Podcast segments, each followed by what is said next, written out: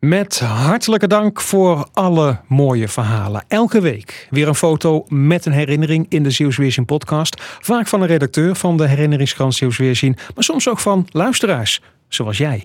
Stuur een mailtje als je een mooi verhaal met een foto hebt. remco.van.schellen.omroepzeeland.nl Piet Corbijn, goedemorgen. Goedemorgen Remco. Zijn herinneringen belangrijk voor jou? Zeker weten. Het is een onderdeel van je leven, hè? Gaan we naar jouw foto, uh, Piet. Een jongetje op een fietsje voor een huis. Hij poseert trots volgens mij. Ja, natuurlijk. Het was mijn eerste fiets. Ik denk dat ik hier een jaar of zeven, acht ben. Ik was maar een klein opdondertje. Die fiets was natuurlijk ook bittere noodzaak.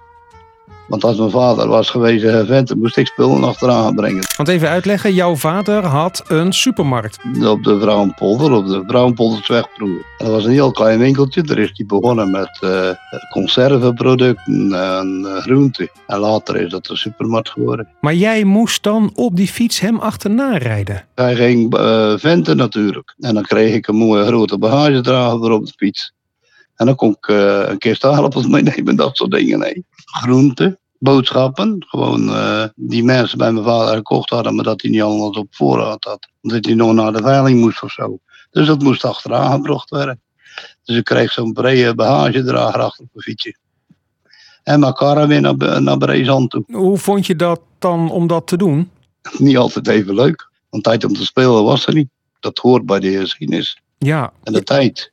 Want zo was dat toen natuurlijk. Ja, heel simpel. Ik was de oudste wat heel spul.